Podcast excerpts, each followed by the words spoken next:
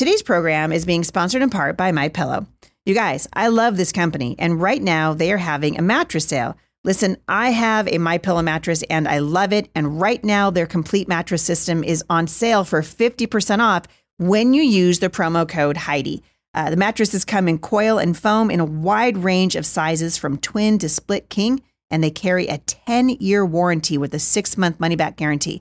Call one eight hundred, four four seven, zero five four one or visit my pillow dot com and just use the promo code Heidi to save fifty percent at checkout off the complete mattress sleep system. This deal's not going to last long. Enter promo code Heidi to save fifty percent today. Well, Tuesday's elections were disastrous for the most part, for conservatives, that is, and this has given fresh ammunition to the Democrats who are seeking to further enshrine sexual rights and abortion up through birth into our national landscape. If you need a little shot in the arm today of encouragement, well, that's what I'm here to give you. Stick around. I think you're going to be encouraged. Well,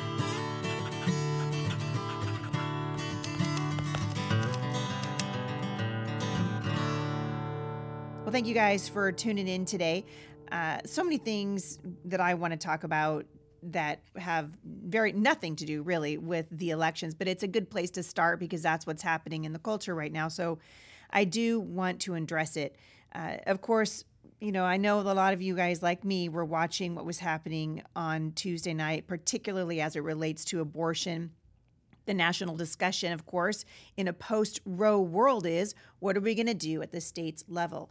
I've said before, and I continue to believe this, this is up to the states now to make the case that abortion is not only uh, murderous, but it should be unthinkable. And unfortunately, that debate was lost in the state of Ohio on Tuesday night, as abortion has now been enshrined into the Constitution in the state of Ohio. Pro-life advocates say that the measure will effectively make abortion legal at any point in pregnancy.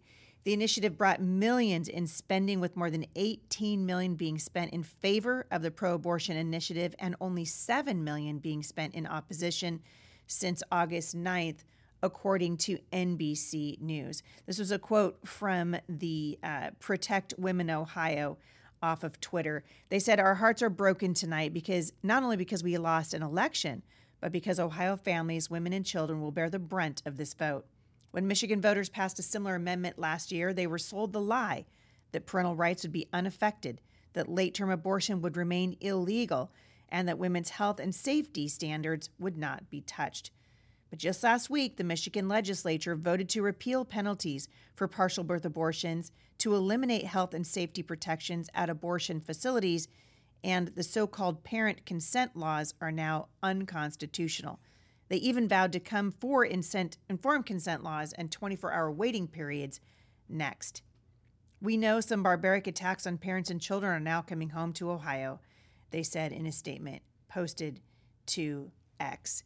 Listen, the Bible is so clear on this. And the fact that we're having these discussions in our churches and that we have not been clear enough in the culture to win this this argument and can't get voter turnout is something that's really discouraging to me as someone who's been speaking up on behalf of the pro-life movement for my entire adult life. And uh, I said on my Instagram account, which I'll get to in a second, I said on my Instagram account on Tuesday night that to me, this nation is going to face serious spiritual repercussions because of our murder of the unborn in this country. The Bible teaches us that God knows us before we're born. He says that we've been knit together in our mother's womb. We are precious to God from the moment of fertilization until the moment of natural death. Our times are in His hands. And for anyone to take that away and out of the hands of God, the Bible calls this murder. This is an egregious sin before the Lord, and it, it makes me really sad. I saw an ad come out from Governor Youngkin in Ohio, which, by the way, across the board, the elections were a smackdown to conservatives. And I think you're going to see, and I, unfortunately, I think we're going to see that President Trump's endorsement does not carry the weight that it once did. But at the end of the day, we've got to get the messaging right on this. And two things that I took away from it. One, turnout is key. The turnout was abysmal. You guys, you can't you can't win a war that we that we won't show up to fight. So the turnout is absolutely key. And it's very clear as the numbers are starting to come in that Democrats are outspending conservatives by quite a lot. They're outraising them, and then they're outspending them.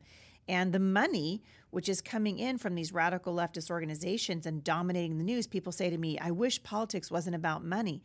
Well, unfortunately, the money piece of it is really, really important. Forget the fact that, that uh, I think anyway, that the consultant class, these people that that charge all kinds of money to run congressional campaigns and even local campaigns, charging way too much money for their opinions to be thrown around. The real money needs to be spent in advertising. The real money needs to be spent in getting the message out to people and being able to turn the tide by presenting a case and being able to argue it in such a way that you win the discussion and motivate people to get out to the polls. This is a huge problem. We're continuing to have this problem. I was very disappointed when a friend of mine sent me Governor Youngkin's uh, anti-abortion ad, and he basically rolled over on the pro-life movement. Anyone who's truly pro-life would have been sickened by what he said. And I'm a super fan as a general rule of, of uh, Governor Youngkin. But he said that he was in favor of a fifteen-week ban on abortion. So in other words, the lives of these little ones don't matter until they reach fifteen weeks. Well, what... What made it not matter before that? Either it matters or it doesn't matter. Either it's taking the in, taking an innocent life or it isn't taking an innocent life. Make up your mind. Also, I think we got to turn around these talking points on the radical left in this country who want to make everything about sexual freedom and killing the youngest among us to say, hey, why are we? Why is this the dominating conversation? When the national debt has exploded, when our southern borders are open, so many things going on in the country right now, and the radical left and the Democrats in this country want to make sure that in the midst of all that, you have the right to kill your own baby. It's a it's a sad time in the United States, but I've been saying for a long time, I think this is going to continue to be the case until God's people, either the Lord returns or until we again begin to get back onto the the uh, the public square, uh, get back out into the public square again and start talking about why we believe what we believe in a way that actually moves the needle. But when we stay home and we sit on our hands, we're not going to win anything. And that that's all I have to say about the the uh, the elections for Tuesday night. We knew that we were going to have some trouble going into it, and boy, we really did. And again, you guys, we've got to get out the vote. And unless we do that, that's one thing the Democrats do really well. I mean, they they run circles around conservatives because they are motivated. Why? Because politics is a religion to the left. This religion of uh, of making sure that everyone can do anything they want to at any time for any reason, and throwing completely throwing morality out the window because politics is religion to the people on the left. And we see this over and over again. A couple of things that I wanted to touch on today. Uh, first of all, you guys, uh, good news. I'm going to be back out on the road. I've got one more speaking engagement. I will be speaking at Godspeak Calvary Chapel in Thousand Oaks, California for their Christmas tea on December first. And so looking forward to seeing a bunch of you there. My theme for that particular event is shine. We're going to talk about what it looks like to shine in twenty twenty-four. So no matter what comes at us, the Bible says, that greater is he who is in us than he who is in the world. So I'm going to be encouraging the women for that Christmas tea at Godspeak Calvary Chapel on December first. We're really looking forward to seeing many of you again. Uh, you guys know that uh, this is one of my favorite churches in the United States, pastored by my friend, Pastor Rob McCoy, and I'm very excited to be down there. In February seventeenth, I want you guys to mark your calendars because I don't have a registration link up for this yet, but I just know as soon as we put it up, it's going to fill up. seventeenth and eighteenth of February, we're going to be hosting Phil Gunger here for Laugh Your Way to a Better Marriage. It's so important. I want I want you guys to be encouraged because for all of the things that are happening in the culture right now, and there are a lot of them, God is still at work. I am seeing revival happening in families. I'm seeing revival happening in marriages. I'm starting to see a shift. We absolutely see it here in the Pacific Northwest, at least in the ministries that we are involved in, of God answering the prayers to turn the hearts of fathers back to their children. There, there is tremendous uh, pressure on the family right now from the culture, and we want to encourage you. We're going to be doing that by offering a series of conferences here in the Pacific Northwest at Firmly Planted Family. We're going to be doing marriage conferences. We're going to be doing some homemaking conferences for those of you who want to become more uh, involved and better equipped to be keepers at home. We're going to be teaching you a little bit how to do that and kind of encouraging you. But for right now, February seventeenth and eighteenth, laugh your way to a better marriage happening right here at Firmly Planted Family. We've got room for about three hundred people at that event, and then it will be sold out after that. So I hope you guys will check that out. Really excited to see what the Lord does this next year. I also want to say, for those of you who are discouraged, the Bible has a lot to say about where we should put our hope. We know that because Proverbs tells us some might trust in horses and some might trust in chariots, but the children of God are not called to put our hope in anything other than Jesus. And if there's anything that we're learning uh, in the world right now, is that our hope is not well placed in politics. It's not well placed in medicine. When we put our hope in human beings, we're often let down. But the Bible says very clearly that our hope is well placed when we put it in God. Romans fifteen thirteen says, "May the God of hope fill you with all joy and peace in believing, so that by the power of the Holy Spirit you may abound in hope." Christians should be known for their hope, for the hope that we have in the Lord Jesus. I'm going to be starting off the new year with a bang, talking about exactly that. We're going to be studying the life of Esther for the month of January over at the Faith That Speaks community. And Esther reminds us, and it's such a good reminder, that we were literally born for this time in human history. You guys were born for this. You were born for this battle, born for this time. I know it's frustrating. I know a lot of you are discouraged right now. But as we end, as we wrap up twenty twenty-three and we head into twenty twenty-four, we don't know what the world's going to look like in twenty twenty-four, but we know that God remains the same. We know that he's put us here for this time in history. First Thessalonians five eleven says, "Therefore encourage one another and build one another up, just as you are doing." And so I want us to be following the example of Jesus in the scripture and the Apostle Paul and so many of the other men and women who have followed Jesus uh, as missionaries and people that love the Lord and are serving the Lord in their communities. I told you guys a couple of days ago that I was, you know, I, I've, yeah, I was feeling discouraged because another um, pastor out of Kansas City has been accused of sexual abuse. And so, of course, the, you know, we're, we're going right back into that news cycle again. And yet there are many, many more people in the ministry whose lives are never going to make the headlines, who are loving their husbands and wives as God told them to. There are so many people doing the work of the Lord right now, and they're not failing at it. It's just that the ones that are failing at it are the ones who always make the headlines, because after all, that's what makes the news. But I just want you guys to be encouraged. Like, I was talking to my friend Steve and Jane on the phone a couple of mornings ago about all of the people that Jay and I know that aren't, that their names are never going to make it into the news, but they're doing the work of the ministry that God has given them. They're loving their families well. They're loving their communities well. There's so many people involved in good work on behalf of the gospel around the United States. So we may hear discouraging news, and that might be the, the thing that makes the cover of, you know, woke Christianity Today and other organizations and news outlets. But I want you to be to be encouraged and continue to pray that the Lord would work in the hearts of the men and women that he is called to represent him in the ministry, whether that ministry is private or public. We want to be grounded in the Lord and to be leaning into his word. And so I want you guys to be encouraged about that today.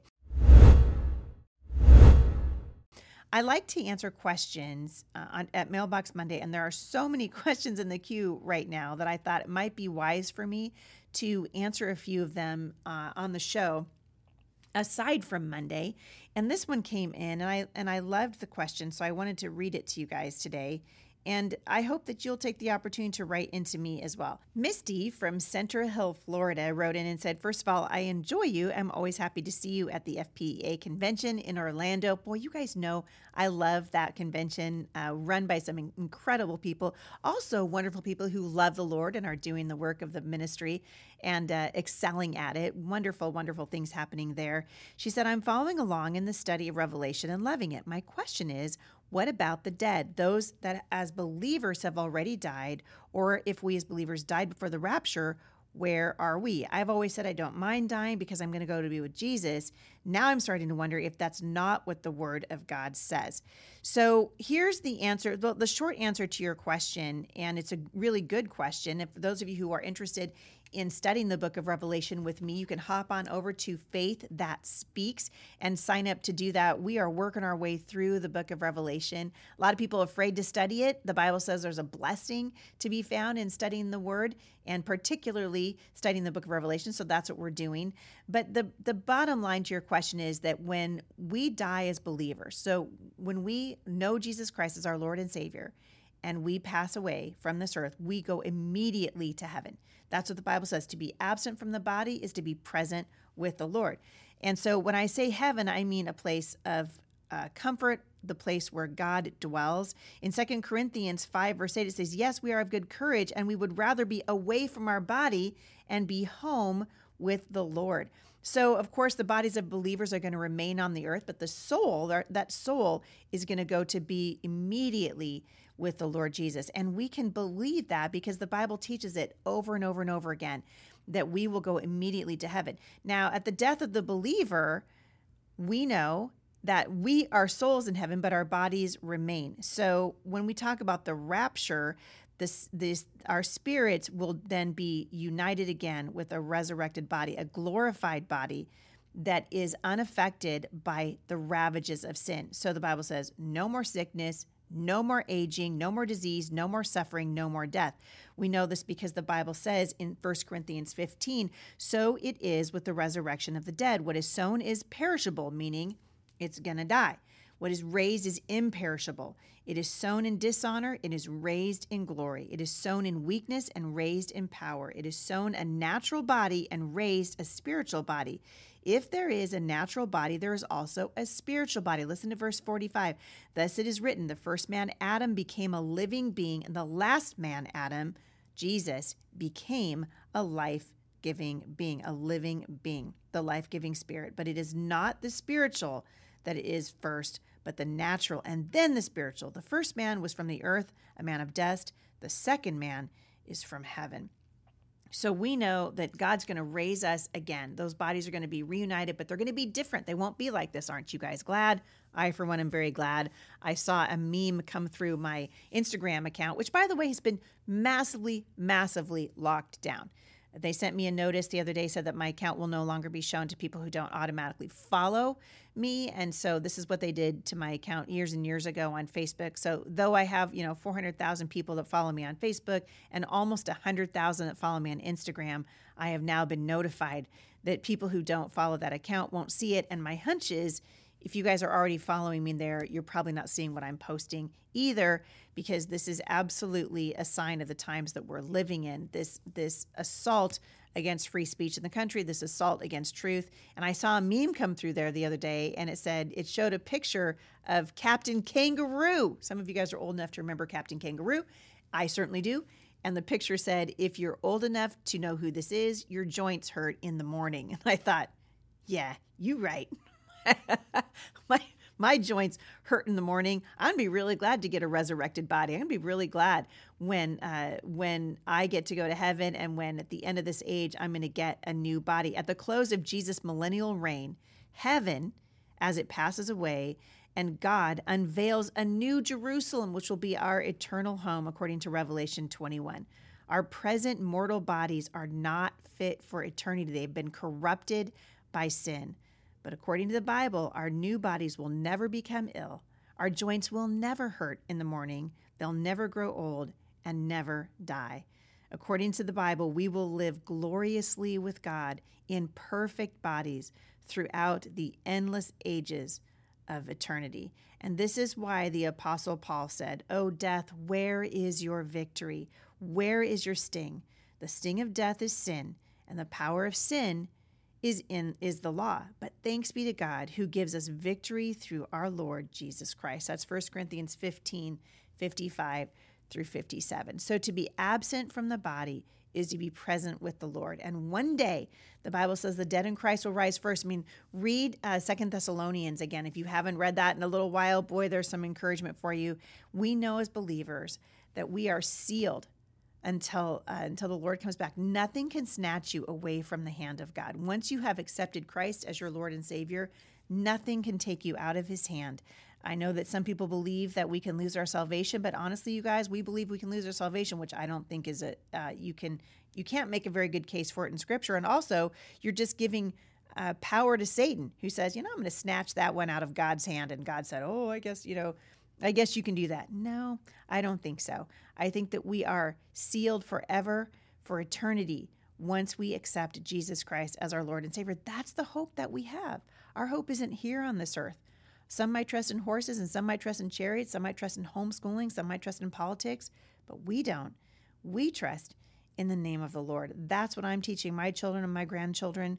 We are trusting in the name of the Lord. One more thing I want to say about uh, about this and about what happens to us when we die. Remember when Jesus was suffering on the cross, he had condemned prisoners on either side of him. One, con- one condemned prisoner sought forgiveness, and the Lord Jesus' response to that repentant thief's request refutes the doctrine of soul sleep and the belief in purgatory. Listen to what he said. One of the criminals, this is uh, out of Luke twenty-three, one of the criminals who were hanged railed at him, saying, "Are you not the Christ? Save yourself." But the other rebuked him, saying, "Do you not fear God, since you are under the same sentence of condemnation? And we indeed justly, for we are receiving the due reward for our deeds. But this man has done nothing wrong." And he said, "Jesus, remember me when you come into your kingdom." And he said to him, "Truly I say, today you will be with me in paradise." Jesus did not say after a determined time of misery and suffering. He did not say uh, after an extended period of unconscious stupor, you're going to regain uh, sentience again and be with me in paradise. According to the promise of Jesus, the repentant thief would join his Savior in paradise that very day. To be absent from the body is to be present with the Lord. Second Corinthians five, verse six. So we are always of good courage. We know that while we are at home in the body, we are away from the Lord. For we walk by faith and not by sight.